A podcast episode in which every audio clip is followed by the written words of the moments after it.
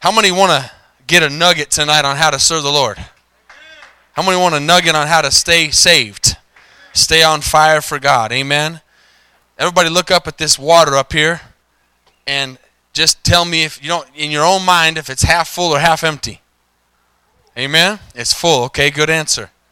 All right. When we look at something, it's the old cliche, the old saying, if you look at a glass, it's half full or it's half empty. Amen. It's going. How many are focused tonight on what God's going to do? Amen. Let's get our minds on the Word. Let's get our minds on the Spirit for a minute. If you look at that bottle and you say it's half full or half empty, you, what you're doing is you're looking at it with a perspective. Okay? The way you win in God with your walk is having a godly perspective. Okay? Looking at things in life the way God wants us to look. I, am always amazed at the song selection, the things that people say in prayer, the things that people say at the offering time. It's always amazing how the Holy Spirit's just guiding all the way through and preparing for the message. It makes me laugh when I'm standing over there because no one knows what I'm going to preach, but the Holy Spirit sets it up. Amen. So I want to talk tonight about having a godly perspective. In Philippians chapter 4, I want you to look at something. Verse 1 says, Therefore, my beloved, are you there? And longed for brethren, my joy and my crown so stand fast in the Lord, beloved. I implore Euodia and I implore Syntyche to be one of the same mind in the Lord. What he's saying here is there's a little argument going on between two people in the church. And he's asking them to get in the same spirit, amen, the same mind. Now, there's nothing new under the sun. People in church have times they don't get along, right? Because we're human beings. So he says, I urge you also, true companion, help these women who just happened to be women. Amen. I'm sure that was an accident and a coincidence. Amen. Women are getting it hard tonight, aren't they? And and labor with me in the gospel, with Clement also, and the rest of my fellow workers, whose names are in the book of life. Amen. Rejoice in the Lord always. That's the beginning of this perspective thought. Rejoice in the Lord always. And again, I say, rejoice. Let your gentleness be known to all men. The Lord is at hand. Amen. The Lord is at hand. How many know that since the Bible was written and the New Testament was written, the Lord has been at hand? Amen. We know that his return is imminent. Amen. The Bible says it can happen at any moment. So the Bible is always, Paul's always sticking things in there, getting us to understand today's the day of salvation. Amen. It says, Be anxious for nothing, but in everything by prayer and supplication with thanksgiving, let your requests be made known to God. He says, And the peace of God, which surpasses all understanding, will guard your hearts and minds through Christ Jesus. How many with me so far? Now, this is key. This is where it gets to be real key. We are a product of what we focus on. If you are looking at this bottle tonight and you're and you're saying, "Man, that thing's half empty," that's that's perspective. You might be looking at the bottle and saying that thing should be a, a, a bottle of Coke. You might be looking at saying that should be a, a cup of coffee or whatever. Amen. Some people, if you gave them something, no matter what you gave them, it would not be the right thing. Amen. How many know what I'm saying? Because of perspective because of the way we look at things. And every single day in our lives, every day that we go to work, every day that we go to school, every day that we interact with people, Robert gave an example at the prayer time, we are going to run into people that are going to rub us, that we're going to run into people that are going to bug us, we're going to run into people that are going to frustrate us, we're going to run into people that are going to make us happy, that are going to give us joy, and, and how we handle every situation has to do not so much with the circumstances or, or the situation, has to do with your perspective on the situation. And your perspective always, say always, I'm going to ask you to say it again, always can be good if you are looking at it through the perspective in God's eyes. Hey, always. You can take any situation and turn it around for good if you're looking at it the right way. And Paul says through the to the church of Philippians here, he says exactly how to do that in these in these next verses. These are some of the best verses you can quote and read and meditate on in the Bible. He says, "Brethren, whatever things are true, whatever things are noble, whatever things are just, whatever things are pure, whatever things are lovely, whatever things are of good report, if there's any virtue and if there's anything praiseworthy, meditate on these things. Okay? So you have to find something praiseworthy. You have to find something noble. You have to find something lovely. You have to find something good in the situation that you're in. Amen? You might have to search, but your mind says, I'm going to make something good out of this bad. Or I'm going to make something good out of this negative. Or I'm going to make something better out of this good. Amen? So we have to learn to have a godly perspective on things. And the definition of perspective is simply how we look at a situation. That's what perspective is. So, do you know what that means? Every single one of us have different perspectives. Every single one of us. It just depends on you. You can't say, well, I want so and so's perspective, or I want so and so's, or I have so and so. No, you have your own perspective, and however you're looking at something tonight is how you see it, and how you adjust to it, and how you think about it. That's your perspective. But how many know God's got a way to think about things? How many know God's got a perfect way to think about things? And that's what we need to think about. So he's saying, look, you can you can get bogged down by the negative. You can get look, get bogged down by the the things around you that are not good. But he says, don't think on those things. Think on the true things. Think on the good things. Think on the praiseworthy things, on the lovely things, on the virtuous things. On these things, meditate. Verse 9 The things which you learned and received and heard and saw in me, these do. And the God of peace will be with you. I don't know if you just read, read what I read, but God just gave a promise. If you want peace in your life, how many want to walk in peace every day? There is nothing better than peace. Money cannot buy peace. Amen? And but what he's saying here is okay, he says the things you've seen and received and heard and saw in me, do them, and he says you'll have peace. So one verse before, you go, well, what do you want me to do? He just told you in verse 8. Think positively. Think on lovely things. Think on good things. Think on pure things. Think on praiseworthy things. If you are all day long listening to garbage music, if you are all day long watching garbage posts on Facebook, if you are all day long watching soap operas, if you are all day long listening to negative people, it's going to be difficult for you to think positive and think pure and think lovely if you're filling your life with all those different things that are not lovely and pure and right. Amen? So the only way to think pure and to think lovely and to think good and think nobly and of good report is to what? Focus my eyes on good things. Period. Saturate myself. Because in this world we live in, there's a lot of garbage. There's a lot of junk. There's a lot of negativity. You don't have to search for negativity, negativity will search for you.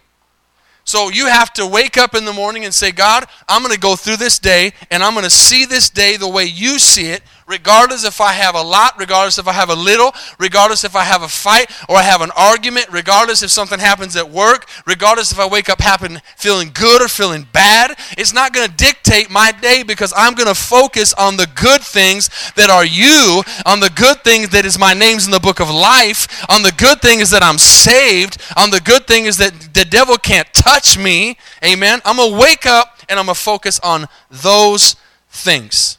Now, watch, let's finish this right here. He says, verse 10 But I rejoiced in the Lord greatly that now at last your care for me has flourished again, though you surely did care, but you lacked opportunity. Now, watch these next two verses.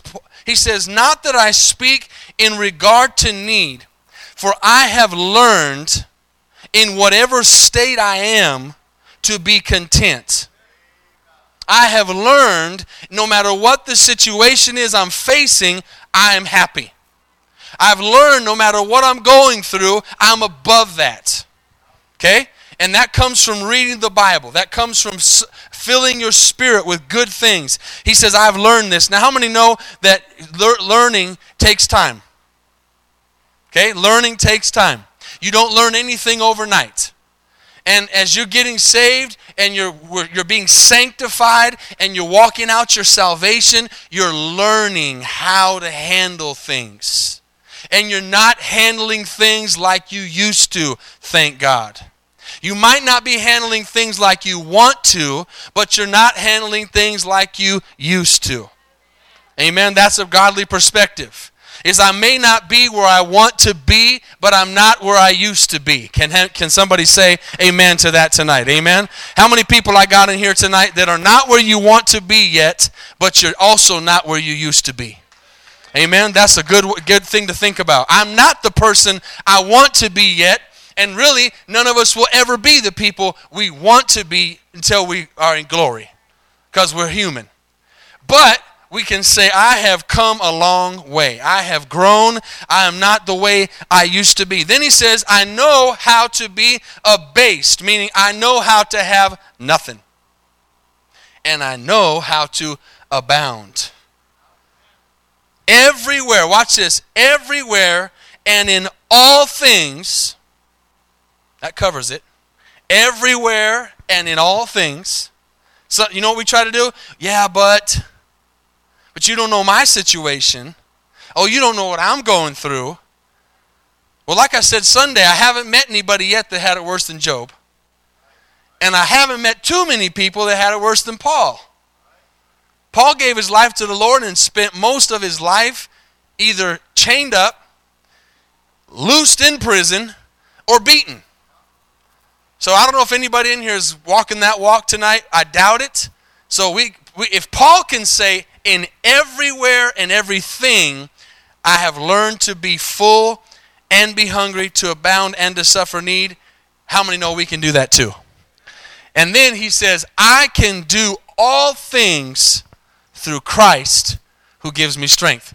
How many know that verse already? How many, how many know that verse? Almost everybody in the world knows that verse, even people that aren't saved. But we don't understand that he said that word. Sometimes the, the powerful, known, memorized verse we hear, we don't realize what came before it. That sounds cool, right? I can do all things who, through Christ who gives me strength. It just sounds cool. We don't realize that he's saying that after he's saying what he's been through. Okay? And we can say, oh, I can do all things through Christ, that God's going to help me on this test, or God's going to help me at this job with this person I don't like. Yet Paul's saying that in chains. Amen? All right. Well, you are a lively bunch tonight. Perspective, the way a person looks at something. I've given this example before. This is, this is how Goliath was able to defeat David. Perspective. Do you realize it wasn't as much David's strength? What? Did I say that? Oh, good. I'm glad to know you're paying attention. That's wonderful. Praise God. All right. David defeated Goliath. Amen. One of the reasons he defeated Goliath was because of his perspective. We know he was smaller, we know he was younger, we know he was unlearned, he was, he was out in the fields. Goliath was a mighty warrior, somebody who knew how to fight, somebody who had de- defeated and killed lots of people. But why did David defeat Goliath? Why was he able to say, hey, First of all, something came upon him that we all need, which is called a little fire of the Holy Ghost. Amen? We need a little fervency in us, a little fight in us. How many need some fight in you tonight? Amen? On a Wednesday night, we need some fight, but not flesh and blood fight. I can beat a giant fight, I can defeat the devil fight. So he said, I'm not going to let this man talk to my people like this anymore. So that was part of it. But what everybody was saying is, nobody can beat Goliath. He's too big. He's too tall. He's too wide. He's too humongous. He's too strong. But David, in a perspective that I want you to get tonight, said, He's so big, I can't miss. See the difference? Everybody talking about how big he is, and David saying, Hey, I got a big target that if I throw hard enough, I'm not going to miss. And that's perspective. That's looking at a situation different than everybody else. When you see somebody, and I asked you at the beginning of this service if you want to be an overcomer and if you want a nugget, you want to make, because this really comes down to, I know this is corporate, we're at church tonight, and we had corporate praise and all these different things, but I just want to remind you tonight, just in case you might have forgot, that none of us are going to stand together at the judgment seat of Christ. I just want to remind you that. We're not going to come up as a team holding hands and saying kumbaya, amen. We're not going to be like, hey, God, here we are, Victory Road Outreach, Denton, Texas, judge us. Not going to be together. We're going to be individually judged. So, in this place tonight, there's some who really want to overcome. There's some who are trying to overcome. And there's some who are still just realizing, I need to get in this fight. Amen? Everybody's in different places. But those that overcome and those that walk victorious and those that are going to finish the race are those that have a godly perspective. Somebody who knows how to look at something in a different example. And I want to read something uh, to you tonight that'll, that'll give you, again, the perspective. How many know that we said this uh, in discipleship with the men that we talked about paradoxes? We talked about how God does everything exactly the opposite of how the world does it. He does, he, for example, if I want to live, what do I have to do? If I want to get, what do I have to do? Amen? How many are following that? If I want to be exalted, what do I have to do? Humble myself. That's God's kingdom. God's kingdom is exactly the opposite of exactly what we would do if we were doing things. And so God decided to change the world not through amazing angelic beings or through the best preachers in the world or even through people who had it all together. Who did God decide to use? A bunch of misfits, a bunch of messed up people. And that's what gives us hope tonight. Amen? We understand that he, he went to the lowest of the lowest. And I want to read something, again, to get you thinking about the right perspective. This was a letter that was written to Jesus when he was uh, by, by, by a consultant group. Amen? Dylan's, Dylan's working on some consulting right now. You help people make good decisions. It says, To Jesus, son of Joseph, and it was made out to the wood carpenter's carpenter shop. Sorry, woodcrafter's carpenter shop, Nazareth 25922. Okay, that was the address. I found this envelope from 2,000 years ago. Dear sir, thank you for submitting the resumes of the 12 men you have picked for managerial positions in your new organization. All of them have now taken a battery of tests and we have not only run the results through our computer, but also arranged personal interviews for each of them with our psychologist and our vocational aptitude consultant. The profiles of all tests are included, and you will want to look at them very carefully. As part of our service at Jordan Management Consultants, we want to make some general comments for your guidance as you start this amazing organization. As an auditor, we'll include some general statements. This is given as a result of staff consultation and comes without any additional fee. It is the staff's opinion that most of your nominees are lacking in background, lacking in education, lacking in vocational aptitude for the type of enterprise you are undertaking. They don't have the team concept.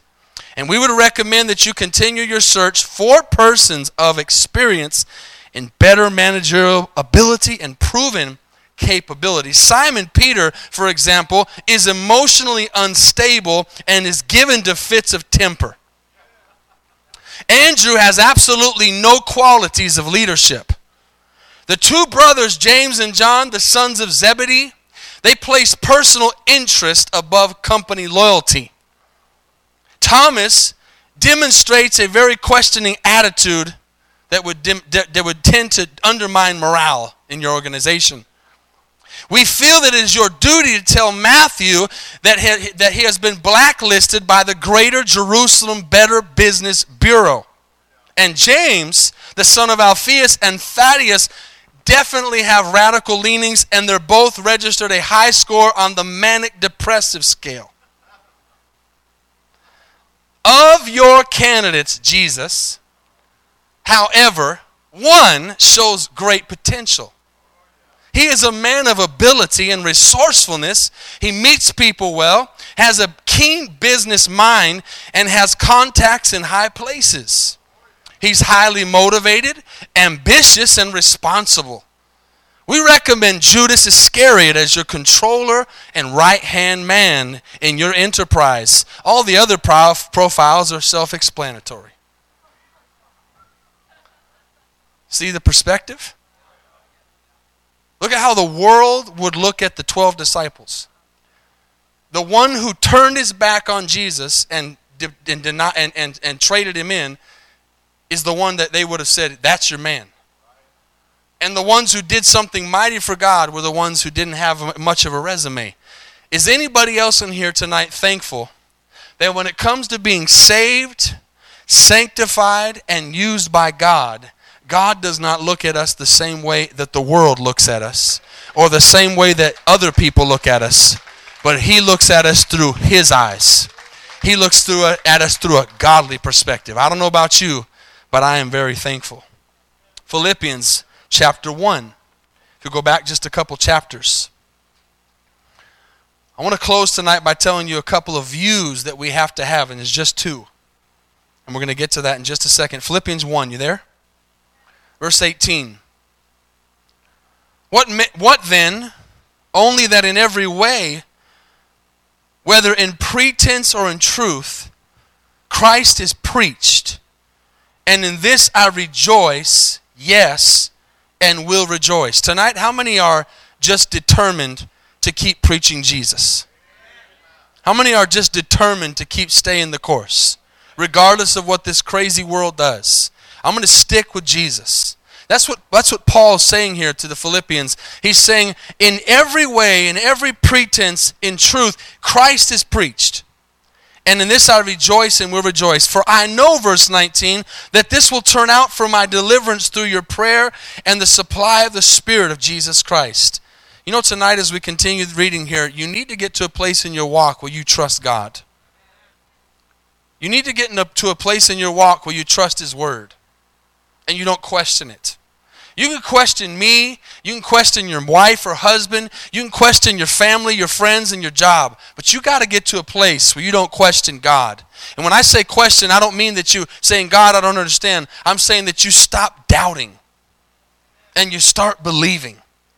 Amen. You start really believing that God is who He says He is and that Jesus is who he came to be, and we believe he is. And once you get to that place, your perspective on life changes. How many want to be in that place?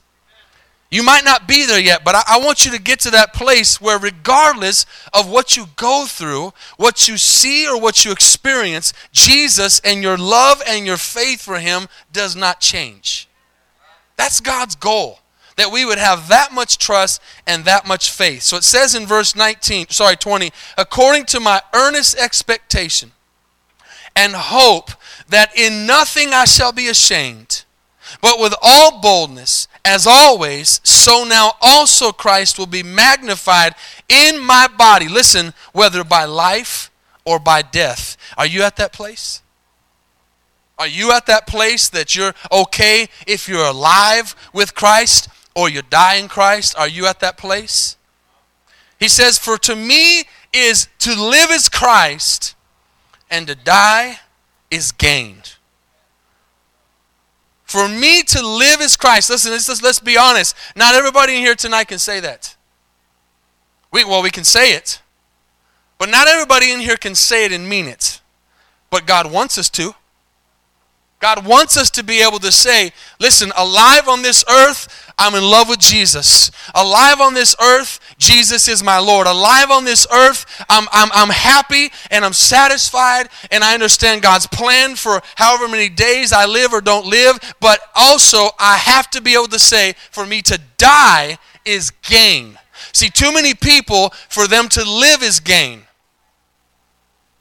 Let me say that again. For too many Christians, to live is gain. But Jesus wants us to say to die is gain. understanding that this world we live in is not what we're here for and this is not all it comes down to whether it's good or bad we are passing through church this is just a temporary this this life is temporary compared to eternity can we get that understanding tonight Yes, we're going to have a millennial reign. Yes, we're going to have a new heaven and a new earth. But this is our test. This is our moment where we say, God, whether I live five years or, or a hundred, I'm going to live for you. I'm going to live with a godly perspective. I'm going to live on fire. I'm going to live in love. And if I'm alive, I'm, it's, it's Christ. And if I die, it's gain. And I want you to be able to get to that place in your spirit where you can say that. I'm not afraid to die. I'm not, I, don't, I, don't, I don't love this world. If you still love this world, let that world go. Let this world go. Amen. Get to the place where Paul was. He says, But if I live in, in on in the flesh, this will mean fruit from my labor. Yet what shall I choose? I cannot tell. And, and look, look, this is where God wants us to be. For I'm hard pressed between the two having a desire to, de- to, to depart and be with Christ, which is better, far better, actually says. Nevertheless, to remain in the flesh is more needful for you. We understand that as long as we're here, God needs us. But at the same time, God wants to be with us. Do you realize that tonight? He needs us, but He wants to be with us. Do you realize that as much as we want to be with Jesus, He wants to be with us? Do you believe that? And you say, well, isn't He with us? Doesn't He live in us? Don't we have this? Of course, but this is not face to face. This isn't this isn't face to face with Him. We're, we're, we're worshiping Him in spirit and truth. We haven't seen Him, we haven't touched Him. There's going to be a day when we're going to actually see Him. There's going to be a day when we're actually going to touch Him. Amen? That's the day that we should be longing for. He says, But being confident of this, verse 25, I know that I shall remain and continue with you for progress and your, your joy and your faith and your rejoicing for me may be more abundant in Jesus Christ by my coming to you again. So, perspective. A man is sitting on a fence in a country. And a man drives by in the country and sees the man on the fence. So he stops to pass the time of the day, and the traveler says, I could never stand living out here. You don't see anything. And I'm sure you don't travel like I do. I'm on the go all the time.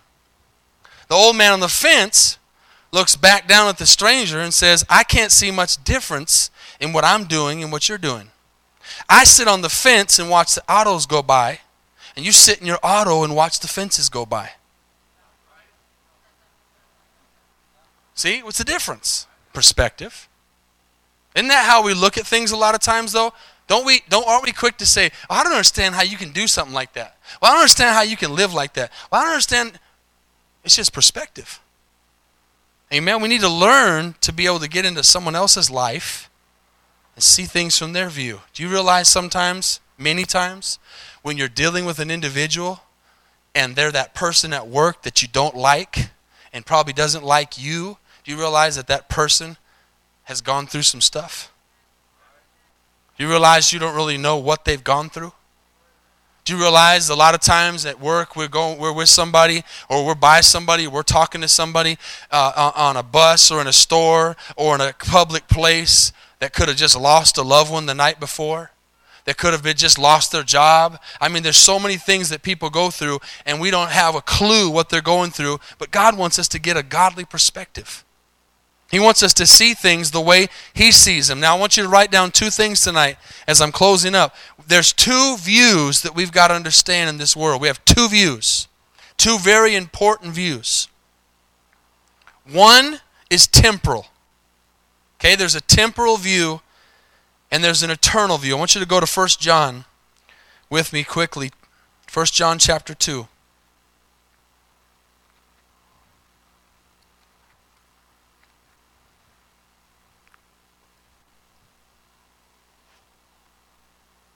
quicker you get God's perspective and His view, the quicker you're going to walk in victory more often. 1 John chapter 2, verse 15. Say amen if you're there. Do not love the world or the things in the world. If anyone loves the world, the love of the Father is not in him. For all that is in the world, the lust of the flesh, the lust of the eyes, and the pride of life, is not of the Father, but is of the world. And watch this. And the world is passing away. The world is passing away. And the lust of it, and this goes back to Sunday, what we studied on Sunday. But he who does the will of God abides forever. He who does the will of God abides forever.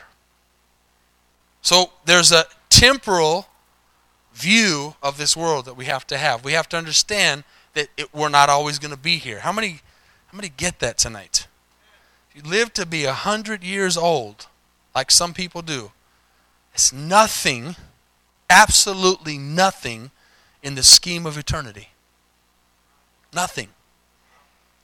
So, so it doesn't matter. It, you know, you might have lost loved ones young. You might have had a brother or sister that died young. You might might be young. You might be older. Wherever you're at in your life, you're thinking about life and you're thinking about years and you're thinking about how long you'll live and all these things that we think as human beings, and that's totally fine. We've got to understand there is something way bigger than my life. Way bigger. And, the, and Jesus, sorry, in the Bible, God even called it a vapor. He called our life a vapor. It's here one day and gone the next. How many have ever heard the example I, I, give about how long eternity is with the, with the dove and the sand? Anybody ever heard that?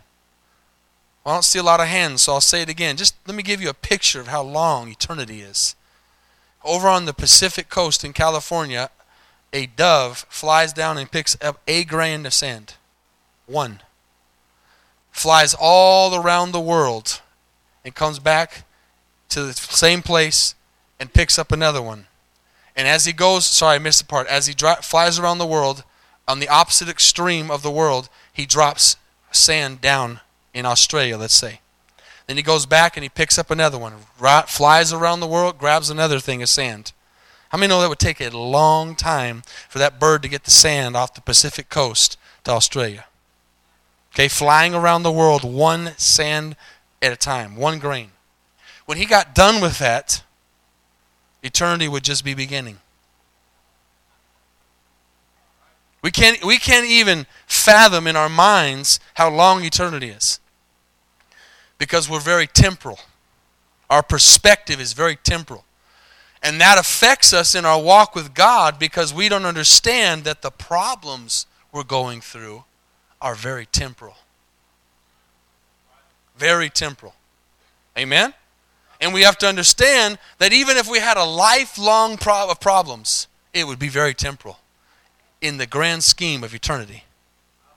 And that's why Paul could say that I have learned to have much or little, to be happy with a lot or little. I, have learned to have a godly perspective because he said these chains that I've got around my hands are not going to last forever. And, and I consider it very little, this suffering that I'm going through, Paul said, in the scheme of eternity and the glory that's waiting for me. I mean, you know, every time we give up something on this earth, temporarily, we receive it back eternally. See, that would change your perspective. You would say, when you go to pray, you would say, I'm not losing time, I'm gaining time. I, when I go to read the Bible, I'm not losing 20 minutes of my time, I'm gaining eternal time. When I mo- put money in the, in the tithes, I'm not losing money, I'm gaining money in eternity. When I tell someone about Jesus, I'm not wasting my time, I'm, I'm saving someone's soul for eternity. And when we begin to look at life temporarily and eternally, it begins to help us weigh things out and realize what's more important. Philippians 3:20 shows us the eternal view. I want to read right before I read that, I want to read the last part of 17 that I just read for the temporal. He says, The world is passing away and the lust of it, but he who does the will of God abides forever. So the eternal view is Philippians 3:20. Our citizenship is in heaven. How many are citizens of a country here tonight?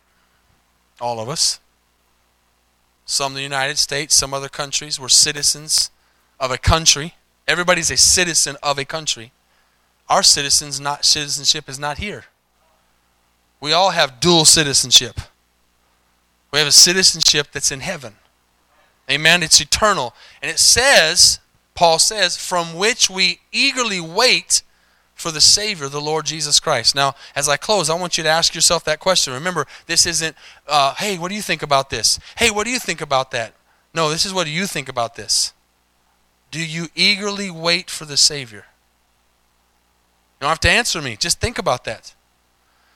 Are you more excited tonight and focused tonight on what you got in your career coming up, or what you got in school coming up, or what you got in your plans coming up? Or are you more excited to see Jesus? That's the, I'm not asking you to answer that, but he's saying here, I eagerly wait for the Savior. Last verse, Hebrews 11, 13 to 16. I'm going to read it.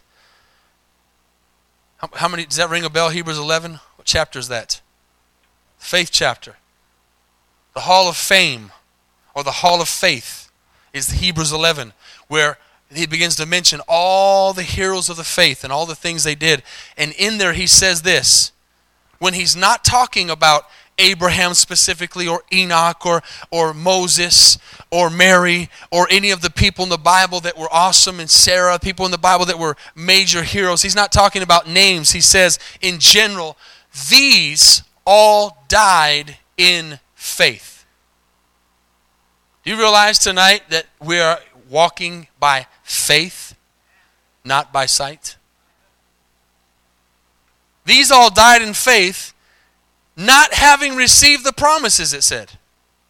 They had not received. You look back at the Old Testament, most of them never got to see the promise that they were promised out of disobedience and out of problems. They never got to see what the promise was, but they died preaching the gospel. They died preaching God. They died living for the Lord. It says, But having seen them afar off, were assured of them. Embraced them and confessed that they were strangers and pilgrims on the earth. That's one of the biggest problems today, church, with the church, is the church doesn't look or act or think any different than the world. Can you say amen? And I, and I mean that generally. Again, I'm not talking about ours or any church, and I'm talking about how so many people that claim and confess and profess to be Christians, if you look at them, and I'm not talking about their hairstyle or the color of their skin, I'm talking about their actions and their words, they don't look any different than the world. what makes us different?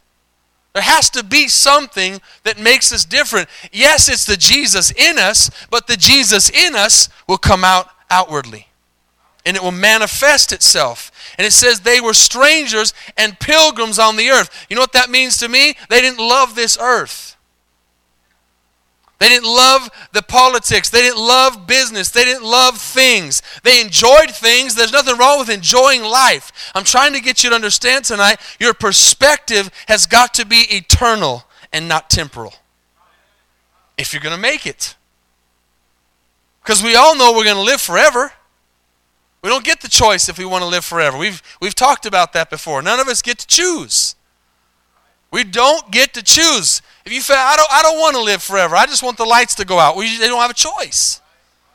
The lights are not going to go out.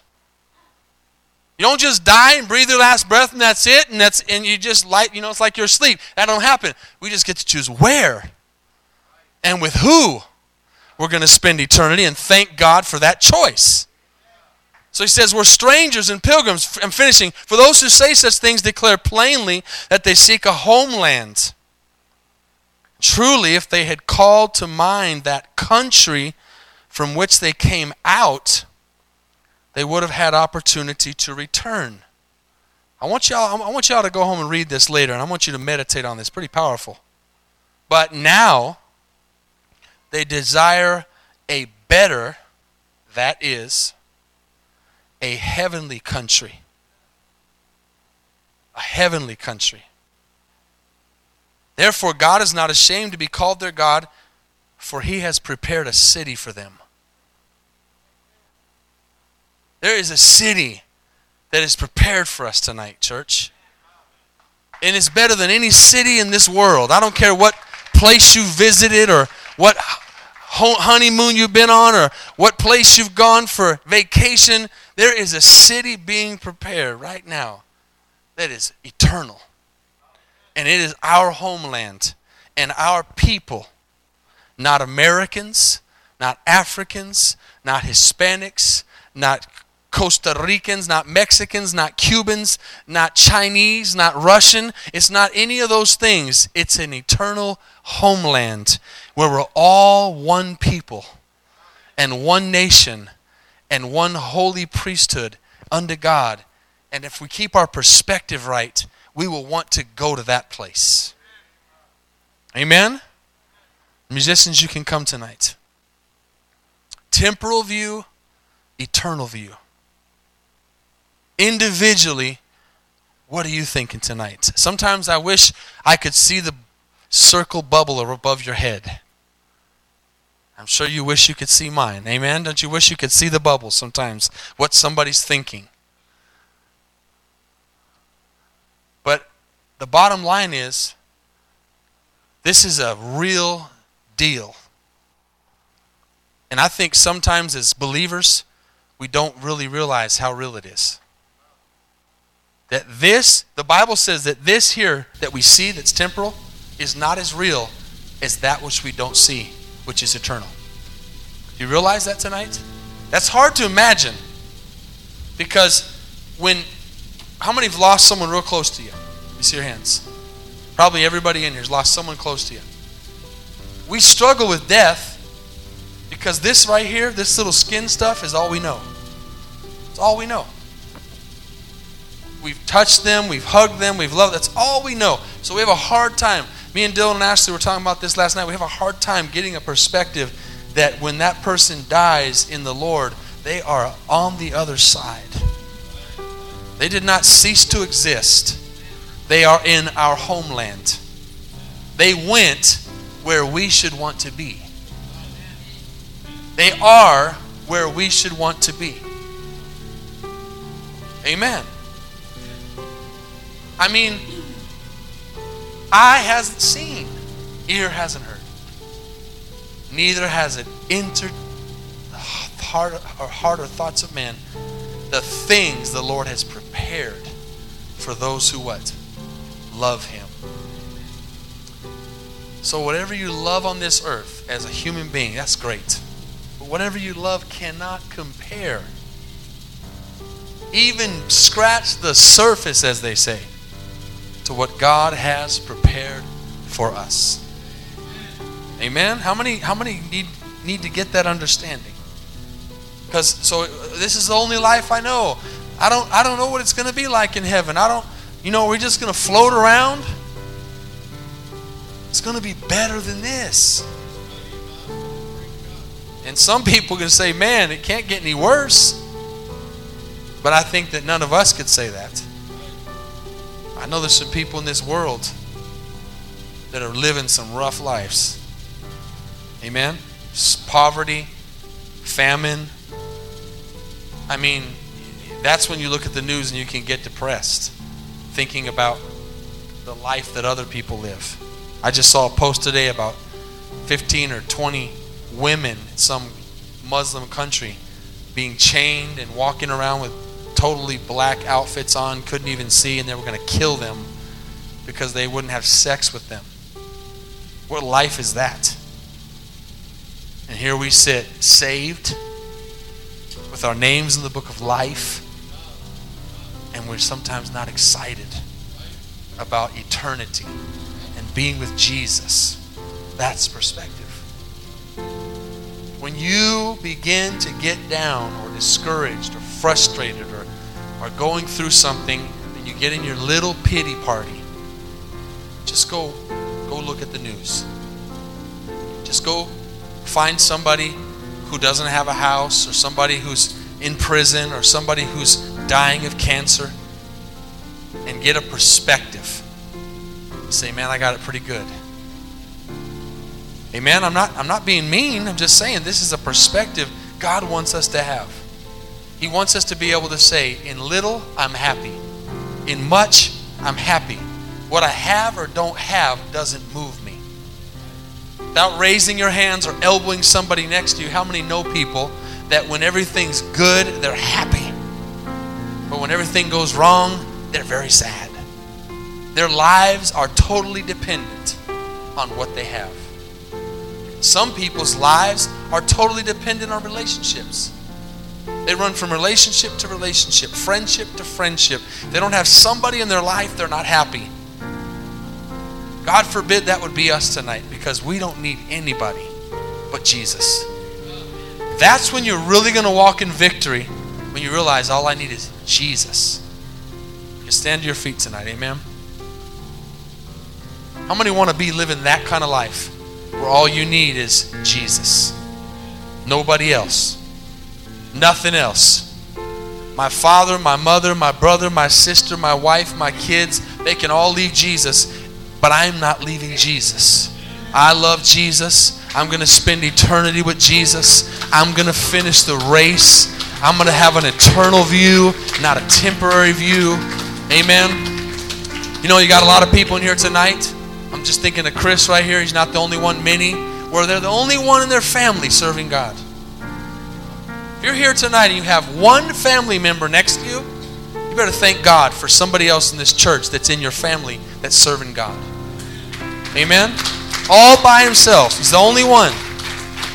And I'm not trying to point out a person. I know there's many in here.